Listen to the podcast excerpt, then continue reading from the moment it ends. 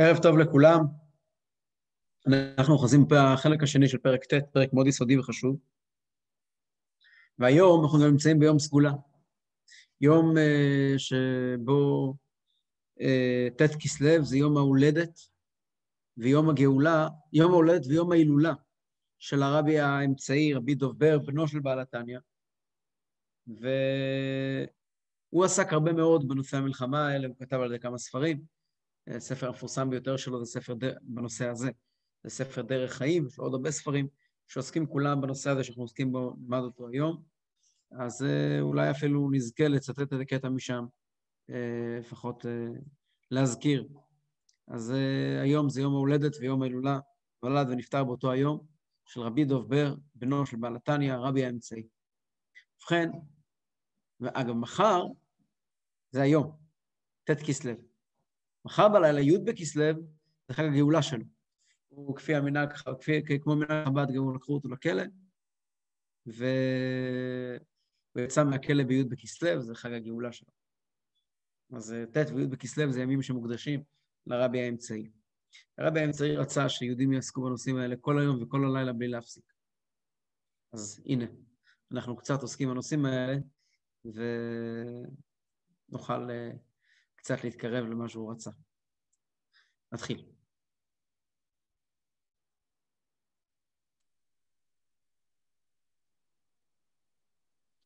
פעם שעברה כבר התחלנו לדבר על הנקודה הזאת של לאום מלאום יאמץ.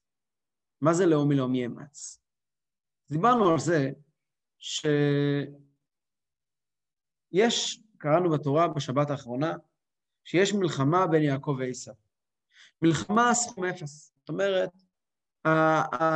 היחסי הכוחות ביניהם זה לא, אין אפשרות שליעקב יהיה 50 אחוז ולעשו 50 אחוז. יעקב רוצה שני עולמות.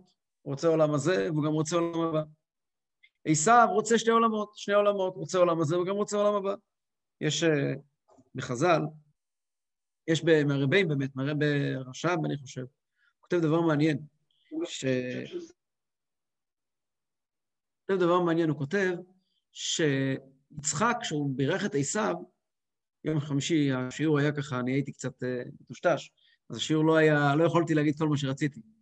עוד נדבר על זה הרבה, על הנושא של הברכות של יעקב ועשיו בשיעורי, בשיעורי יום חמישי. אז הרבי רשם אומר שכשיעקב בירך את עשיו, ב... רצה לברך את עשיו, יצחק רצה לברך את עשיו, ב...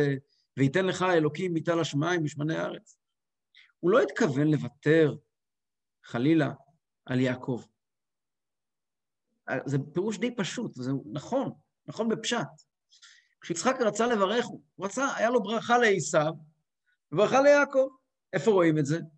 רואים את זה ברור בסוף פרשת uh, תולדות, ממש בשורות האחרונות שלה, לפני שיעקב נוסע לפדן הארם לקחת אישה, אז יצחק מברך אותו. מה הוא מברך אותו? הוא אומר לו, אני רוצה לתת לך את ברכת אברהם. ברכת אברהם, מהי ברכת אברהם? ברכת אברהם זה ירושת הארץ. זאת אומרת, מעולם לא הנושא של... אה, אה, את עשיו הוא רצה לברך במיטל השמיים, במשמני הארץ, בדגן, בתירוש. הוא לא רצה לברך אותו בכלל בעניינים רוחניים. את יצחק, את יעקב הוא רצה לברך בדברים רוחניים. יש לו שני בנים, אחד שאוהב את השדה, ואחד שאוהב ללמוד. להוא שאוהב את השדה הוא ייתן לו דגן ותירוש, ולהוא שאוהב ללמוד הוא ייתן לו את אה, ברכת אברהם. וכשיעקב גנב את הברכה, הוא למעשה הגיע ואמר, אני לא מעוניין רק בעולם הבא, אני רוצה את העולם הזה. וזו נקודה מאוד חדשנית. שרבקה מגיעה ואומרת, ויעקב מגיע ואומר, אני לא מסתפק בעולם הבא, אני רוצה גם עולם הזה. למה גם עולם הזה? כי גם העולם הזה הוא של הקדוש ברוך הוא. וגם העולם הזה צריך להיות תחת ממשלתי. העולם הזה גם צריך להתנהל כמו שאני רוצה. אתה שואל אותי מה אני רוצה, אני אגיד לך. אם אתה לא תתבלבל ולא תברח, אני אגיד לך. אני רוצה מדינת הלכה. אני רוצה שהעולם הזה יתנהל כמו שאני בא לי. שהחיים יהיו כמו על פי תורה. אבל החיים הם לא על פי תורה. החיים הם, הם, על, פי, הם על פי צו משרד הבריאות, צו, צו בריאות העם. נכון, אבל יא... לא אמרנו שיעקב יוצא ותאוותו בידו. המציאות היא הרי שבפועל אה, לא, לא יעקב מנהל את העולם. אבל מה הוא רוצה? הוא רוצה הכול. הוא לא מוכן לוותר על מילימטר. יעקב לא מוכן לבוא ולומר לרגע אחד, תקשיב, עשיו, קח לך כמה ערים בארץ, ואנחנו נעשה בינינו הסכמי שלום. אין חיה כזאת. יעקב אומר, אני רוצה הכל. ועשיו, עשיו גם הוא רוצה הכל. עשיו גם הוא רוצה הכל, עשיו גם הוא רוצה, גם הוא רוצה לדבר רוחניות, גם הוא רוצה לדבר קדושה, גם הוא רוצה לדבר רוח ולא רק גשם. עשיו רוצה לדבר תרבות, הוא רוצה לדבר אה, אה, חיי נפש, ולא רק אה, איך אוכלים ואיך שותים. גם יעקב וגם עשיו רוצים הכל, הכל. ויעקב ועשיו הם רק משל, והנמשל זה אנחנו. הנפש האלוקית והנפש הבהמית שבתוכנו, וזו הנקודה שמלמדים אותנו כאן בפרק ט', היא שונה לגמרי ממה שלמדנו על העץ הטוב והעץ הרע בגן ובית הספר. מה רוצה הנפש האלוקית? הכל. זאת אומרת, אנחנו נקרא בדיוק מה היא רוצה, אבל היא רוצה הכל. מה זה הכל? הכל פירושו הכל. היא לא מוכנה לתת לנפש הבהמית מיליגרם של שליטה בנו. היא רוצה שהמחשבה שלנו תהיה, ש... תהיה אלוקית והדיבור שלנו יהיה אלוקי. היא רוצה שהנפש שלנו תהיה אלוקית. היא רוצה שהכל יתנהל כמו שבא לה. והבהמית מה? וגם הבהמית רוצה הכל. היא רוצה שאני אלמד כמו שהיא רוצה, שנתפלל כמו שהיא רוצה. היא לא מוכנה לוותר על כלום. אין שום דרך בעולם להגיע לאיזון, לבלנס כלשהו, בין נפש אלוקית לנפש הבהמית. בואו נראה את זה בפנים. אפשר להגיד משהו? עדיף לכתוב. אה, אני... טוב. או אחרי השיעור. אוקיי. אז uh, למדנו שהאלוקית חפצה ורצונה שתהא היא לבדה המושלת עליו ומנהיגתו. חפצה ורצונה, זה החלום שלה. שהיא תהיה המושלת לבד על העיר הקטנה, על האדם. וכל האיברים יהיו שרים למשמעתה. זה החלומות של הנפש האלוקית. שוב, אני אומר, לא בטוח שהיא תצליח להגיע למימוש החלומות האלה, אבל לחלום צריך. כל האיברים יהיו שרים למשמעתה, ובטלים אצלה לגמרי, ומרכבה אליה. מה זה מרכבה אליה? שהם פשוט לא יהיו, לא יהיה להם, הם יהיו כמו סוס שלוקח את רוחבו, וכל מה שיש להם זה רק היא. אנחנו יודעים שהיו קדושי עליון, שהגיעו לדרגה הזאת. הרבי הרש"ב, למשל, היה פעם ש... שהיה אספת רבנים חשובה בפטרבורג, בעניינים של יהדות, והוא היה צריך, ל... אמר כל מיני נושאים. אחד הנושאים היה דיון, ולא היה ברור מה, מה צריכים להגיד. הוא נאמר ואמר, אני חושב כך וכך. קם רב חיים מויזר גרידוז'ינסקי, היה גדולי הרבנים, הרב של וילנה, ושאל אותו הרבי מלובביץ', למה? אמר לו, אמר לו הרבי רש"ב, אני אגיד לך את האמת, אני לא יודע. אבל מיום שהייתי בר מצווה, הרגלתי את עצמי, שאני לא רוצה, אין אף איבר אצלי שחושב משהו נגד, רצון, נגד השולחן ערוך, נגד רצון השם. אז אה, רב חיים אויזר, או החבר שלו, רב חיים בריסקר, מגדולי גדולי גדולי הרבנים באותה תקופה אמרו, הרבי מלובביץ', אם היית אומר לנו סברה, היינו חולקים עליך. אולי. אבל כשאתה מגיע ואתה אומר שהגוף שלך ככה התרגל, אנחנו מסכימים לדבריך, ואוי ואבוי למי שיחלוק על דבריך. יש דבר כזה אצל צדיקים, לא אצל אנשים כמוהו, שבאמת הגוף שלהם הוא מרכבה, הוא באמת, הוא באמת כל כולו מבטא את הקדושה, ואין שום דבר חוץ מזה. יש חיה כזאת. אז זה הרצון של הנפש הבהמי, של הנפש האלוקית, מה שהיא רוצה שיהיה. ויהיו לבוש לעשר בחינותיה וקימל לבושי הענן. הרי לנפש אלוקית יש עשר בחינות שהן שכל אלוקי ורגשות אלוקיים. יש לה גימל לבושים, שיש לו אה, לבושי המצוות, כמו שלמדנו בפרק אה, ג' וד'. והיא רוצה שכל הבחינות שלה והלבושים שלה, שיתלבשו כולם באיברי הגוף. ויהיה הגוף כולו מלא מהם לבדם. היא רוצה שבגוף שלנו יהיה רק אותה. היא לא מוכנה, נפש אלוקית לא מוכנה לסבול אורחים, לא מוכנה לסבול לרגע אחד, מחשבה אחת, מילה אחת, דיבור אחד, שהוא לא מבטא לחלוטין את הרצונות שלו. ולא יעבור זר בתוכם, חס ושלום. שלא יהיה שום מקום לשום דבר אחר. דבר אחר, לא הכוונה לדבר של קליפה, של התנגדות לקדוש ברוך הוא. הנפש האלוקית רוצה להגיע למצב שאדם לא יחשוב לרגע, מחשבה קלה, דקה, רגע אחד לא, שהוא לא קשורה לכוונת, לכוונה של בריאת העולם. קראתי סיפור על אחד מגדולי הצדיקים, נראה לי נפתולי מרופשיץ, נראה לי, שב-20 שנה האחרונות של חייו כמעט ולא דיבר. הבן שלו שאל אותו, למה אתה לא מדבר, רב? זאת אומרת, כשאני הייתי צעיר, רב מאיר מפרי משלם, רב מאיר מפרי משלם. רבי מאיר פרימישלן היה מגדולי גדולי גליציה. ב-20 שנה האחרונות לחייו הוא כמעט ולא דיבר. ופשוט שתק. הבן שלו אמר לו, אבא, אני יודע שאתה יכול לדבר, אז למה אתה לא מדבר? אז אמר לו, אני אגיד לך, בן, אני הרגלתי את עצמי מילקוט, שכל מילה שאני אומר קשורה ומחוברת לרצון השם. ואני מתבגר וזה קשה לי כבר, אז אני מעדיף לשתוק. הרבי הרש"ב אמר על הסיפור הזה שזו דרגה מאוד גבוהה, אבל בחב"ד לא הולכים ככה. בחב"ד צריכים לדבר, צריך להשפיע, צריך לעזור ליהודים אחרים. כן מתאים, לא מתאים, תעזור לעוד יהודי. אבל, אבל צריך לדעת שיש כזה דבר, יש כזה דבר. אף אחד מאיתנו לא שייך לא לזה ולא לזה, אבל צריך לדעת שזה הרצון שלה. למה צריך לדעת? כבר נראה למה צריך לדעת שיש כזה דבר. דהיינו, תלת מוחין שבראש, שלושת החלקי המוח, יהיו ממולאים מחב"ד שבנפש האלוקית. שלושת החלקים של המוח הפיזי, למוח הגשמי, יש... אה, לא. למוח הגשמי, כך כתוב בחסידות, יש אה, בגשמיות, יש שלושה חלקים, שאחד מהם, כל אחד מהם הוא כלי, הוא מקום, אה, משכן, לחלק אחר של המוחין, של החב"ד. אז היות שהחוכמה נמצאת במוח החוכמה, הבינה נמצאת במוח הבינה, הדעת נמצאת במוח הדעת, אז הנפש האלוקית רוצה שהחב"ד, כלומר הכוחות שלה, ישכנו לגמרי בכל המוחים, בכל המוחים הפיזיים, בתוך המוח שלנו. שהיא חוכמת השם ובינתו. מה הכוונה, אומר, אומר הרבי הזקן? להתבונן בגדולתו אשר עד אין חקר, ואין קץ, ואין סוף, ולהוליד מהם על ידי הדעת, היראה במוחו, ופחד השם בליבו, ואהבת השם כאש בוערה בליבו, כרשפי שלהבת, להיות נחשפה וגם קלטה נפשו, בחשקה וחפצה לדבקה בו, מאינסוף ברוך הוא, בכל לב ונפש ומאוד, מעומקא דליבה שבחלל השמאלי, שיהיה תוכו רצוף אהבה, מלא וגדוש.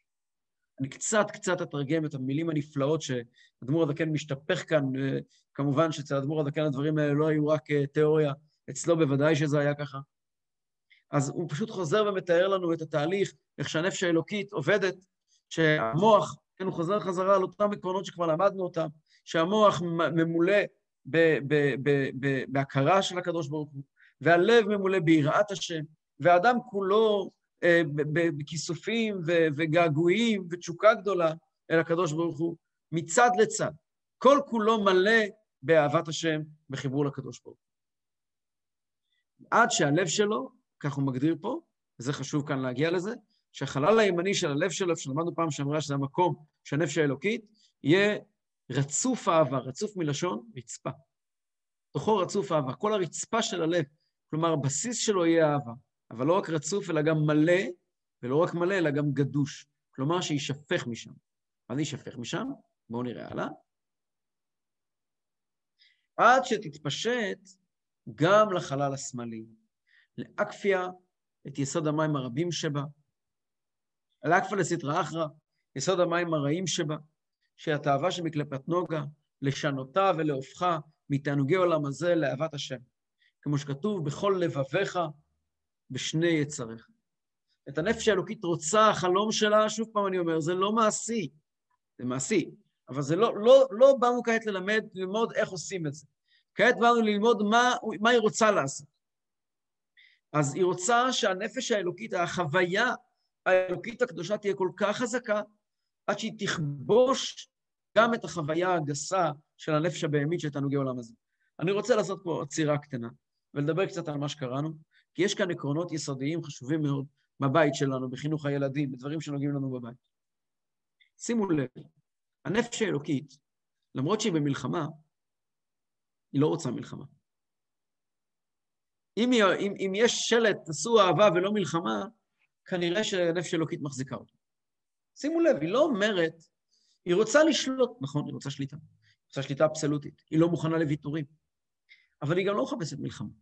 היא לא מגיעה ואומרת, אני אלך ואעשה הכל כדי לשנוא את העולם הזה, כדי אה, להתחבר, ל, ל, ל, ל, כדי לנתק את העטינים של, ה, שבאופן טבעי אני אוהב את העולם הזה ואני מחובר לעולם הזה, כי אני, אני, אני חלק מהעולם הזה, הנפש הבהמית, אני לא הולכת להילחם בזה. הנפש האלוקית לא מגיעה ואומרת, אני הולכת להילחם בזה.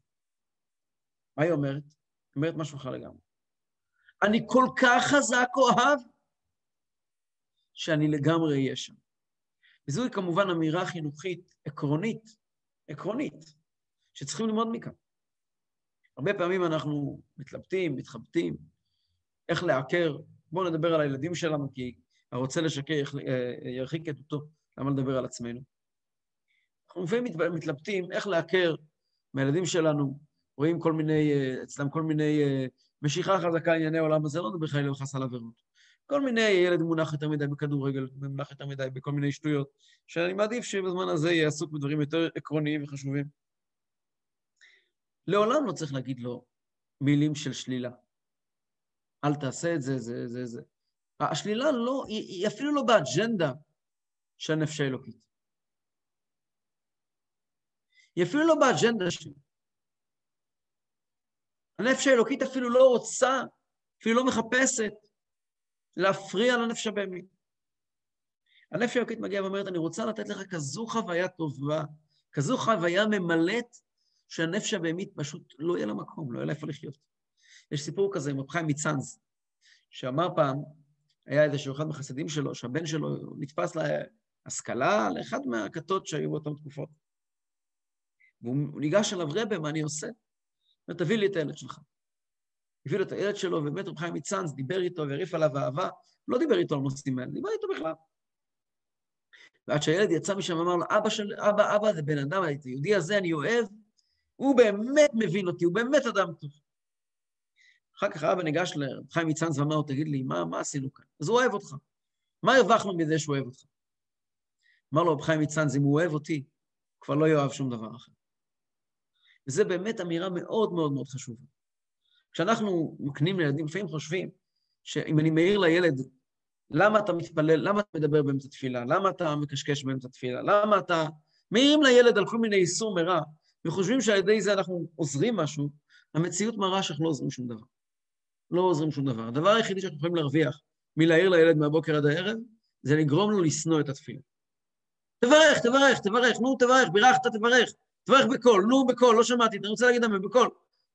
חוץ מלהשניא עליו את המצוות, את חוויית התורה, אנחנו לא יכולים להרוויח שום דבר עם הערות כאלה. לא בירכת, עוד פעם. לא יכולים להרוויח עם זה שום דבר. אבל אם אנחנו נשכיל לתת לילד את המנגינה, לתת לילד את החוויה הנכונה במה שהוא עושה, לתת לילד את האפשרות לברך ברכת המזון מתוך התלהבות, ואני אגיד לכם בסוד, גם לשקר קצת. גם לשקר קצת. אני לפעמים לוקח את הילד שלי הקטן, בן השש, לבית הכנסת בליל שבת.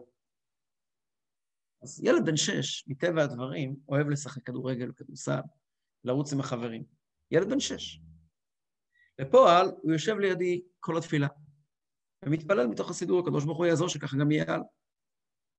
אחד מהדברים שאני ממש מקפיד עליהם, כשאני חוזר הביתה, אני אומר לכל האחים והאחיות הגדולים, לכל המשפחה, שיותר גדולים ממנו, אומרת, אין לכם מושג איך מוטי התפלל.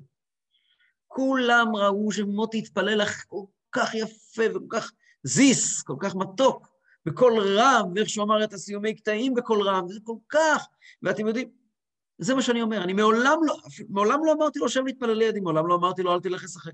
אתה רוצה לשחק? לך לשחק. זה בן דוד הגיע וקורא לו, בוא תשחק איתי, לך. אבל כאשר הוא מגיע, לא אכפת לי אם חצי תפילה הוא חלם, לא אכפת לי. אני פה לא מטעם uh, מחלקה לחקירות שוטרים, אני לא אמור לבדוק מה הוא עשה, מה הוא לא עשה. להעיר לו, תשמע, אני שמתי לב שבקרישמה דילגת, אמרת על לבביך, על לבביך, בלמד אחד. זה לא התפקיד שלי, ילד קטן, בן שש, מה אתה רוצה בחיים שלו? מה אני יכול לתת לו? אני יכול לתת לו אהבה, זה מה שאני יכול לתת לו. אני יכול לתת לו שיאהב את התפילה, זה מה שאני יכול לתת לו. אם הוא יאהב את התפילה, הוא לא יחפש אותה, הוא לא ירצה ללכת לשחק עם התפילה. הוא יגיד, אני לא רוצה לפספס את זה. זה הדבר הכי כיף, אני לא רוצה לפספס את זה. אני ראיתי את זה, ברוך השם, כל הילדים שלי, ורואים את זה גם עם אחרים. זה הדרך לעבוד. הדרך לעבוד, לכבוש, באג'נדה של נפש אלוקית, שוב פעם אמרנו, בלי, גם ליבי, בלי, עוד לפני שאנחנו מדברים האם באמת זה אפשרי לכבוש לגמרי את הנפש הבהמית. אבל מבחינה נקודתית, הנקודה הזאת היא נקודה מאוד חשובה. איך אתה מגיע לנפש הבהמית? אני אגיד לך.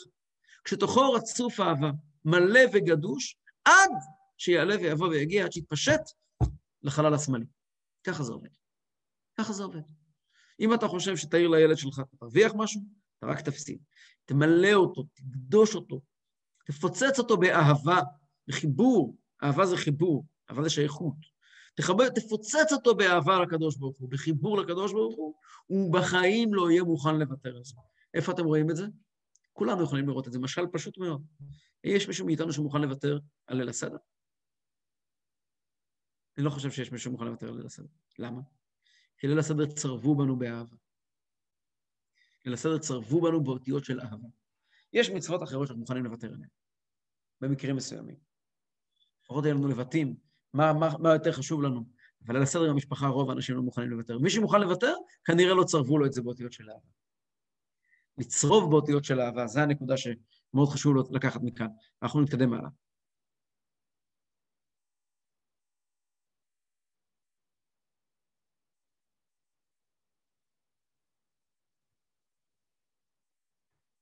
והיינו שיעלה ויבוא ויגיע למדרגת אהבה רבה, וחיבה יתרה ממדרגת אהבה עזה כרשפי אש.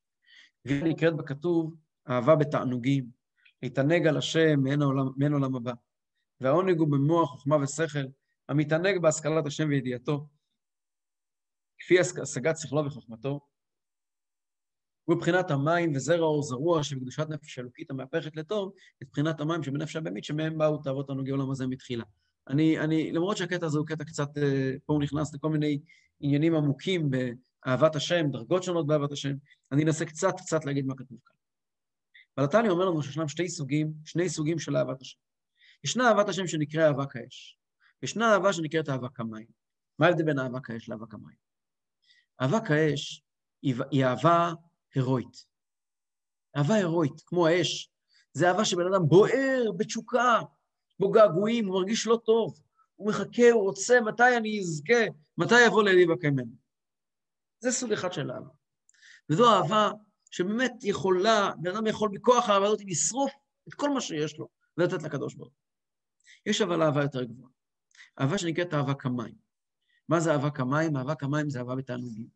אהבה לא של, לא אהבה הירואית, אלא אהבה של תענוג, שאני מרגיש בבית. אני מרגיש מחובר. ואם אתה רוצה, אם אתה רוצה להפוך את הנפש הבהמית, באמת באמת, הרבה פעמים קל לנו, אני, אני, וכעת אני מדבר, אני לא יודע, אצל אחרים, הרבה מאוד פעמים קל לנו ללכת לכל מיני סיפורי גבורה מדורות קודמים, ותאמינו לי שלא חסרים, אני יכול לשבת עכשיו ולספר מכאן ועד, ועד, ועד ולא עד בכלל, בלי סוף סיפורים, סיפורי גבורה מהדורות הקודמים, על, על מה שיהודים עשו בשביל הקדוש ברוך הוא. והסיפורים האלה הם באמת מעוררים מאוד, ומחיים מאוד, ונותנים, אה, ונותנים כוח, וזה נכון.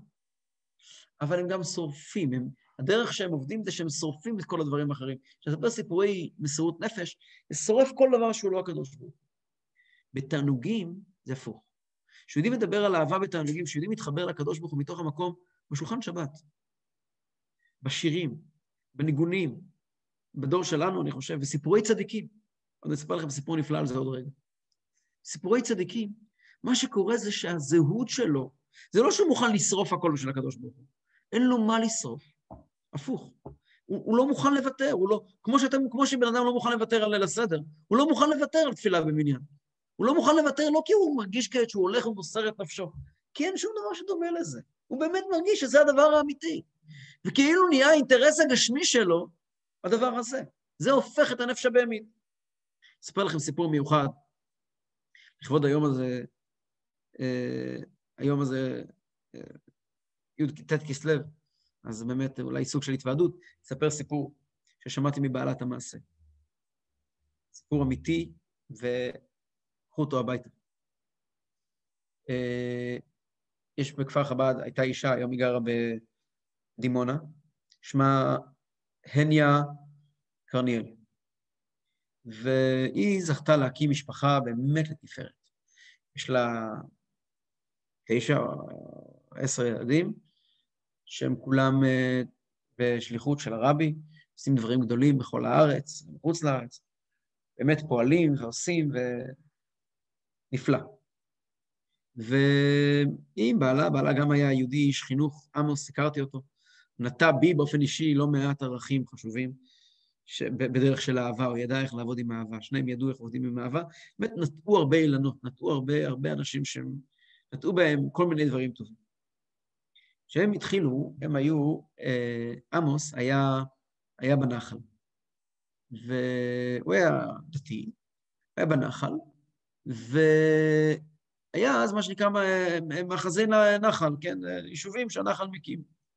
זה היה בחבל עזה בזמנו, מול חבל עזה, לא בחבל עזה, באזור שם של אה, עוטף עזה, מה שאנחנו קוראים היום. והוא היה מה, מהמשפחה, המשפחות שהקימו את כפר מימון.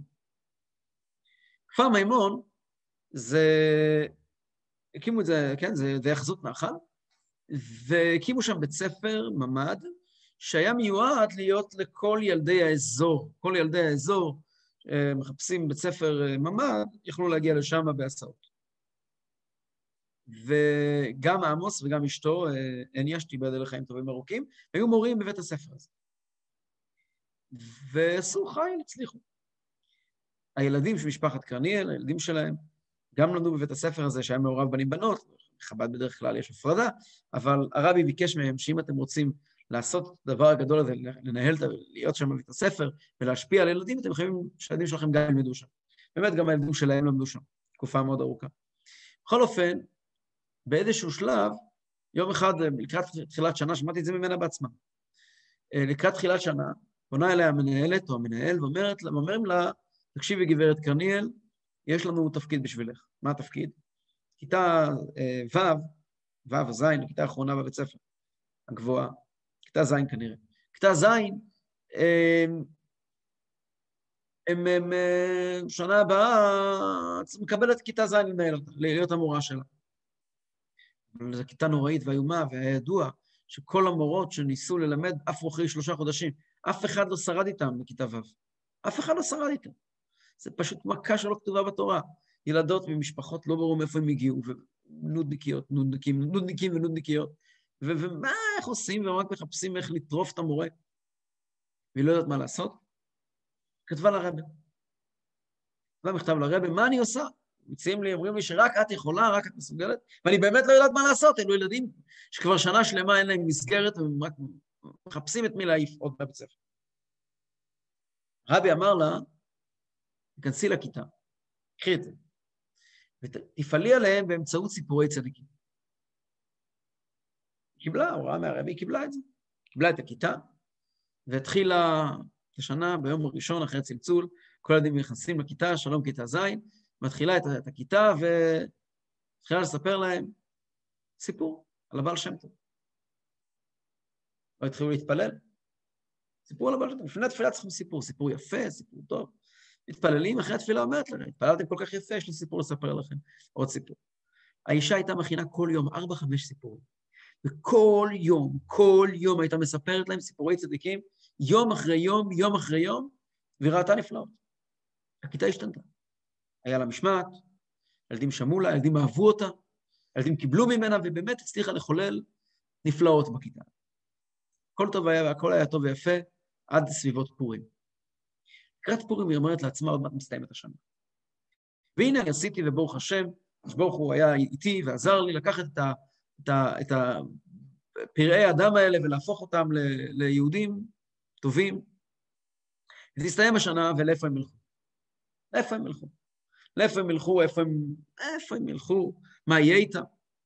אני לא יכולה להשאיר את הדבר הזה ככה, אני חייבת לקחת אחריות גם על העתיד שלהם. היא פשוט לקחה רשימה של הכיתה, התחילה לבדוק ילדה-ילדה, לשבץ אותה, ילדה-ילדה וילד-ילד, לשבץ אותם במוסדות של יהדות, של תורה ומצוות, גם בהמשך החיים שלהם. כל אחד למה שהתאים לו. הכל היה טוב חוץ מילדה אחת. נקרא לה שרה, למרות שאני לא יודע איך קוראים לה. נקרא לה שרה לצורך העניין. שרה, היא הייתה אגוז קשה לפיצוח. מתחילת שנה היא הייתה ילדה trouble maker, היא הייתה דבר שלא יודעים מה עושים איתו. שום דבר לא עוזר. בעיה אחת גדולה. כמו שאמרו חכמינו, אין ילד רע, יש ילד שרע לו, כן? ילדה ראו שהיא מגיעה מאיזשהו סיפור של מצוקה, לא היה ברור מה הסיפור, וזהו.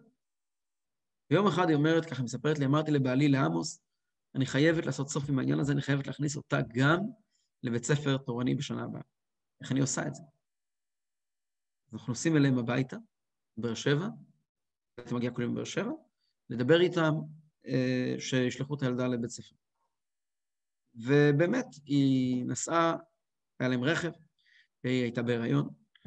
ככה היא תיארה לי שכל הקושי וכמה ילדים בבית, הביאו בייביסיטר, ונסעו אל משפחה, משפחה הזאת של שרה בבאר שבע, היה להם כתובת ברישומים של הבית ספר, והם רואים שלא היה ווייז, היה אז שזוכר אה, ספר מפות, ומהספר מפות הם מגיעים לשכונה פחות אה, נחמדה, אה, מקום שלא נעים להסתובב. מגיעים לאיזה בית שממרחק כבר אפשר להריח שפה משהו לא בסדר. מתקרבת לבית, דופקת בדלת, בתוך, בתוך בניין רכבת כזה, דופקת בדלת, והיא שומעת קולות מבפנים בערבית. מישהו פותח לה את הדלת, זה אחמד גדול, הוא אומר לה, מי את? מה את רוצה? אומרת לו, אני המורה הניה. מראים עליה שאגה, רוח מנהון, ואני לא רוצה לשמוע את השם שלך יותר. אם את תעיזי להגיד לילדה איפה כן ללמוד, איפה לא ללמוד בשנה הבאה, אנחנו כבר נדע, אני כבר יודע איך להגיע אליך. שאז, אם זה היה אבא של הילדה או שזה היה בעל של אימא שלה, לא היה ברור, או לפחות אני לא הבנתי, אבל זה היה הסיפור. היא חזרה לרכב, והיא אומרת לי, התפרקתי מבכי. פחדתי נורא, רצתי לרכב. התפרקתי מבכי, פחד אלוקים. ככה, והם צועקים עליך, אתה רק רוצה לעשות טוב, אתה כל כך השקעת. עמוס אמר, לא חוזרים הביתה. אנחנו צריכים לטפל בקייס הזה, לדאוג שהוא לא נגמר. הלכו למקום לדואר, שם היה טלפון, התקשרו למזכירות של הרבי. התקשרו למזכירות של הרבי ונתנו דוח מהסיפור הזה. אמרו, כל הילדים הצלחנו להכניס, סיפרו את הסיפור בקיצור נמרץ. מזכיר אמר להם להמתין על הקו. כמה רגעים הוא חזר עם הוראה מהרבי, אומר, תכתבי את ההוראה. מאוד מעניין שהמזכיר אמר להם מיד, ככה אני הבנתי ממנו שזה אפילו לא המתין זמן, בדרך כלל זה היה לוקח כמה שעות. שתכתבי את ההוראות של הרב. תבררי מתי יום ההולדת שלו. תבררי מה פרק התהילים שלה. את יודעת בת כמה היא, את רוצה לדעת מתי היא מתחלף להגיד. שכל אחד יש את הפרק תהילים שלו לפי מספר שנותיו. מישהו בן 14, מישהו בן 13 מפרק י"ד, מישהו בן 14 מפרק ט"ו. כן, פרק של השנה שבו אתה נמצא, אתה בשנה ב-15 לחיים שלך, פרק ט"ו וכך הלאה. תבררי מה, מתי יום הולדת שלה. כל יום תאמרי פרק תהילים על הילדה הזאת. וזהו.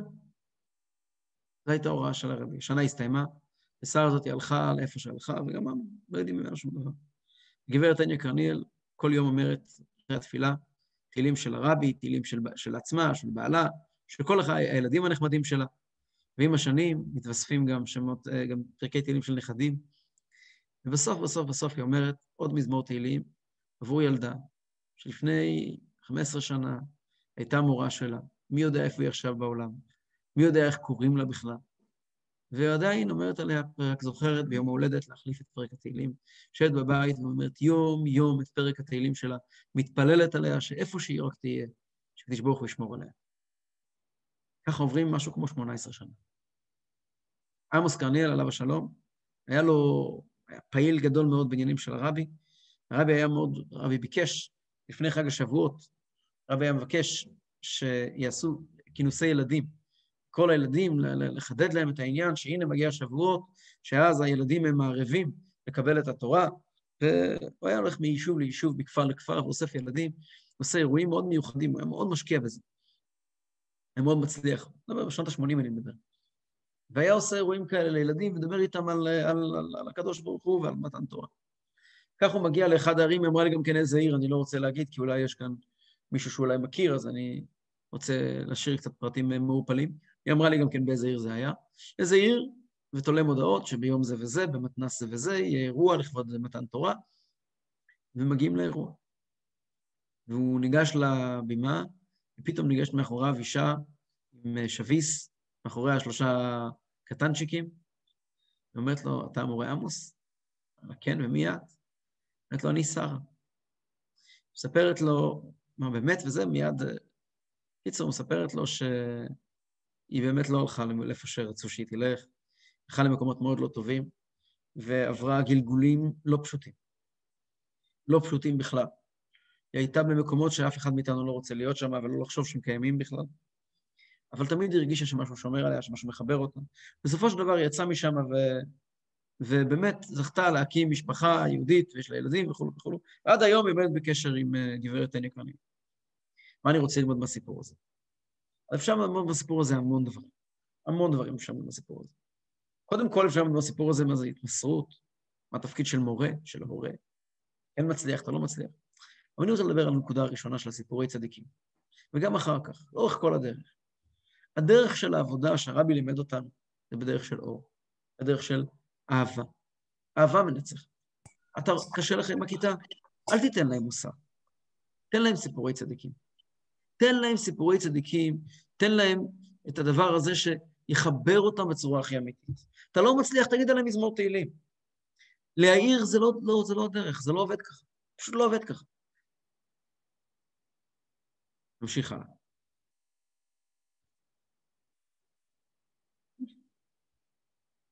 כמו שכתוב בעץ חיים, נ' פרק ג' בשם הזוהר, שהרע נהפך להיות טוב גמור, כמו יצר טוב ממש, בהסיר הבגדים הצעים ממנו, שהם תענוגי העולם הזה שמלובש בהם. כתוב בעץ חיים, כתוב באריזל כותב, דבר נורא מעניין.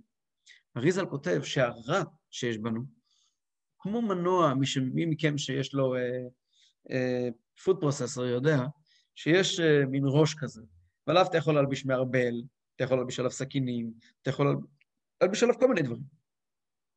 אתה צריך את המנוע שמסובב את ה... את ה... ועליו אתה יכול להלביש מה שאתה רוצה. הכוח המתהווה, הצורך שלנו בכל מיני תאוות, הוא צורך שאפשר בקלות, לא בקלות, אבל אפשר להעביר אותו לקדושה. איך? כאשר באמת אתה, אתה, נותן, אתה נותן סיפוק, אתה נותן משמעות, אתה נותן תוכן, שהתוכן הזה הוא תוכן טוב, בן אדם מסוגל להחליף זהות ולחפש את הטוב שלו במקומות אחרים. וזה הרצון, זה החלום של הנפש האלוקית. וגם,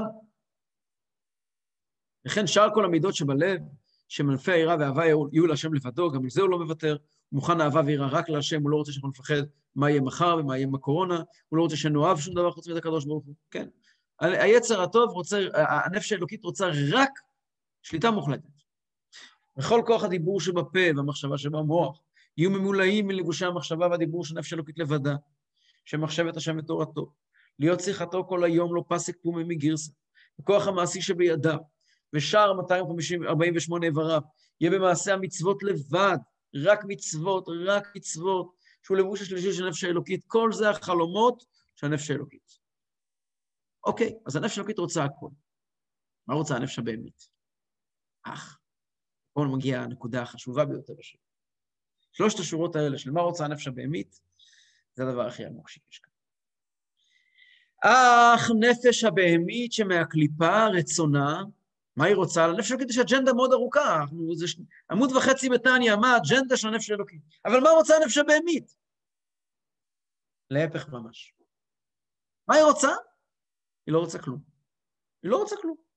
הנפש הבהמית לא רוצה לשלוט בראש ולא רוצה לשלוט ברגליים ולא רוצה לשלוט... מה היא רוצה? היא רוצה להפך ממש. תגיד לי מה אתה רוצה, אני אגיד הפוך. הנפש הבהמית אין לה אג'נדה, אין לנפש הבהמית חלום מובנה להגיע בכל העולם, לעשות נאץ בכל אה, פינה בגלובוס. שאני יכול להגיד, אני הייתי גם בהונולולו וגם ב... איך זה נקרא? בדובאי. לא, לא, זה לא, לא, אין כזה אג'נדה לנפש הבאמית. נפש אלוקית יש אג'נדה לקיים את כל המצוות. נפש הבאמית אין אג'נדה לטעום את כל הטעמים ולהריח את כל הריחות ולבקר, אין לה כזה אג'נדה. מה האג'נדה שלה? להפך ממש. מה שהנפש האלוקית רוצה, הפוך. זה האג'נדה שלי. אתה רוצה טוב? אתה רוצה עכשיו ללמוד? הנפש האלוקית אומרת, אני לא רוצה. אתה רוצה להתפלל? הנפש האלוקית אומרת, אני לא רוצה. מה שאתה רוצה, אני רוצה הפוך. למה? מה, למה, למה, למה, למה כל דבר היא רוצה הפוך? אומר בתניא, לטובת האדם. הנפש הבהמית היא הרי קליפה, קליפה זה הרי בלוף, קליפה זה הרי שקר. קליפה זה לא עולם מלא אג'נדות, חיבור לקדוש, זה כל כולו הרי סך הכל דרך להעמיד אותי, ב... ליצור בהתנגדות ולגרום לי להתגבר. אז הנפש הבהמית, מה היא רוצה? מה שאני רק ארצה, היא רוצה הפוך. למה? לטובת האדם. שיתגבר עליה וינצחנו. הנפש הבהמית, באמת באמת מה היא רוצה? היא רוצה שתנצח אותה, זה מה שהיא רוצה. הנפש הבהמית רוצה באמת באמת שתנצח אותה. עד שתנצח אותה, היא רוצה הפוך ממה שאתה רוצה. אין לה שום מטרות אחרות. ויש לזה ראייה מוכחת. ידוע ההבדל בין מצווה לעבירה, שמצווה, בעבירה, ההנאה היא מיידית והיא מיד מסתיימת. במצווה, לפעמים יש קושי עד שמגיעים למצווה, אבל הסיפוק הוא מתמשך. פעם היה אבא שלקח את הבן שלו בערב יום כיפור למקווה, והמקווה היה קר, והאבא קפץ למקווה, הקר, וצעק, איי! הבן צעק, איי! ויצא מהמקווה וככה התנגב, אמר, אה, איזה טוב זה, להתנגב אחרי מקווה קר. אז אבא שלו אמר לו, אתה רואה, ערב יום כיפור היום, אז אני אגיד לך את הסוד, זה ההבדל במצווה לעבירה. בעבירה אתה אומר, אה, אה, איי! במצווה אתה אומר, איי! אה. כן? אם בן אדם פתאום, בן אדם יודע, לפעמים בן אדם יודע, יש לו מלחמות עם עצמו. בן אדם יודע שהוא צריך לתת צדקה בסכום מסוים. הוא יודע, הוא מכיר בן אדם, שכן, גיס, בן דוד, אחיין, שצריך צדקה. צריך צדקה. עכשיו, קורונה, יהודים צריכים צדקה. בואו בוא לא נטאטא, אנשים צריכים כסף עכשיו, כן? פשוט.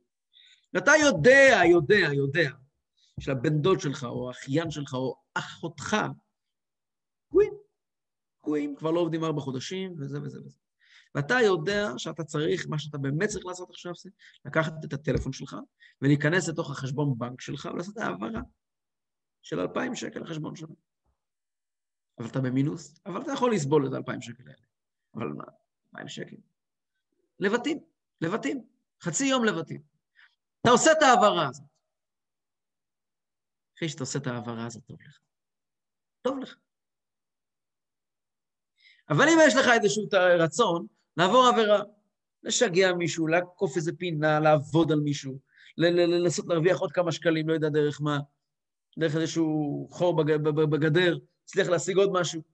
אז אתה רוצה את זה, ואתה חולם על זה, ואני אצליח, ואני אעשה את זה, ואני כן אצליח, ואני אעשה, ו... וזה כדאי, ואני כל כך רוצה את זה. נו, ועשית את זה, נו, ועכשיו מה? עכשיו אתה מלא במצפון. עכשיו לא טוב לך. מה, למה זה ככה באמת? למה זה ככה באמת? פשוט למה זה ככה? מצווה היא דבר אמיתי. הנפש האלוקית רוצה, היא באמת רוצה אותה. הנפש האלוקית באמת רוצה מצוות, היא באמת רוצה מצוות. היא באמת רוצה מצוות. וכשאתה נותן מצווה, הנפש האלוקית טוב לה. היא מתרחבת, נהיה לה טוב. הנפש הבהמית לא רוצה עבירות. הנפש הבהמית לא באמת רוצה עבירות. היא לא רוצה עבירות. היא גם לא רוצה סתם אהבות העולם הזה. הנפש הבהמית, בטח אצל יהודים שקצת יותר מרוממים, אפילו לא רוצה את אהבות העולם הזה. היא לא רוצה את אהבות העולם הזה גם.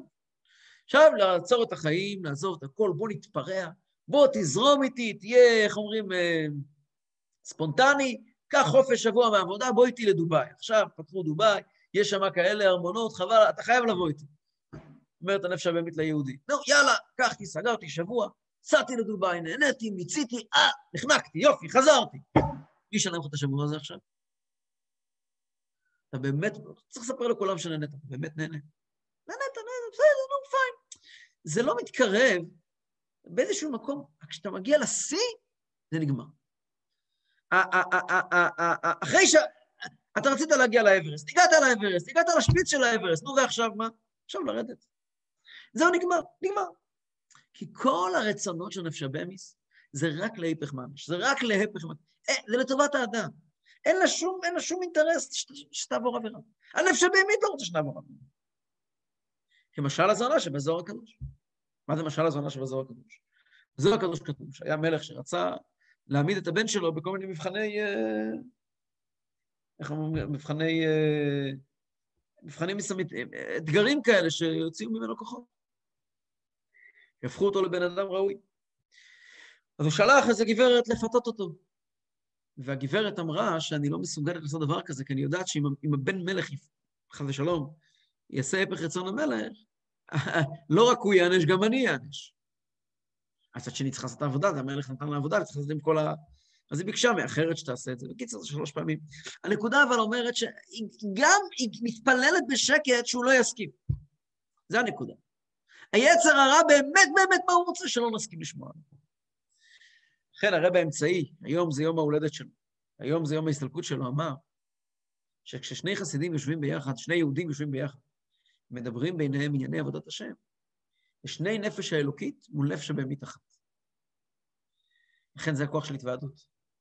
אם שניים מדברים ביחד, זה שתי נפש, שני נפש אלוקית, שתי נפש אלוקית מול נפש הבהמית אחת. למה זה שתיים מול אחת? אולי זה שתי נפש הבהמית מול נפש אלוקית אחת. אחד ההסברים המעניינים, זה קשור למה שקראנו עכשיו. הנפש האלוקית שלי, יש לה אג'נדות. יש דברים שאני אוהב לעשות. יש דברים שאני אוהב ללמוד. יש דברים שאני, יש דרך שבה אני רוצה להתפלל. יש דרך שבה אני רוצה לתת צדקה. יש דרך שבה אני, כל אחד יש דרך שלי. לך יש את הדרך שלך. שתי נפש אלוקית. שתי נפש אלוקית, כל אחד עם העולם שלו ועם האג'נדה שלו. הנפש הבהמית שלי אין לה שום אג'נדה, היא רק רוצה להפך.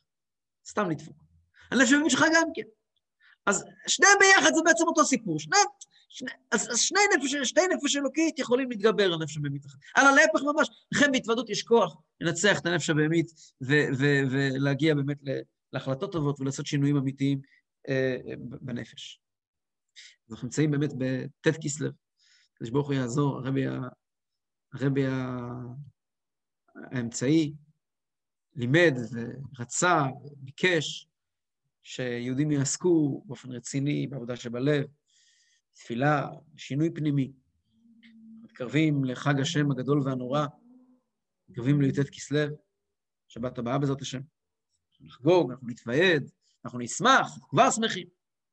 מתקרבים לשם, כידוע שהימים האלה ט' וי' כסלו, על י' כסלו כתוב שזה יום הלידה של חסיד י"ט כסלו זה הברית מילה שלו, אז אנחנו ככה מתחילים את ההכנות, לא מתחילים, מעבירים להילוך בהכנות לי"ט כסלו, החג הגדול והנורא הזה שמתקרב עלינו, והמשמעות של הימים האלה היא שאנחנו צריכים להתחיל לעבוד את השם, לעשות שינויים, להתחיל לטפל בנפש הבהמית שלנו, ולתת לנפש אלוקית לנצח.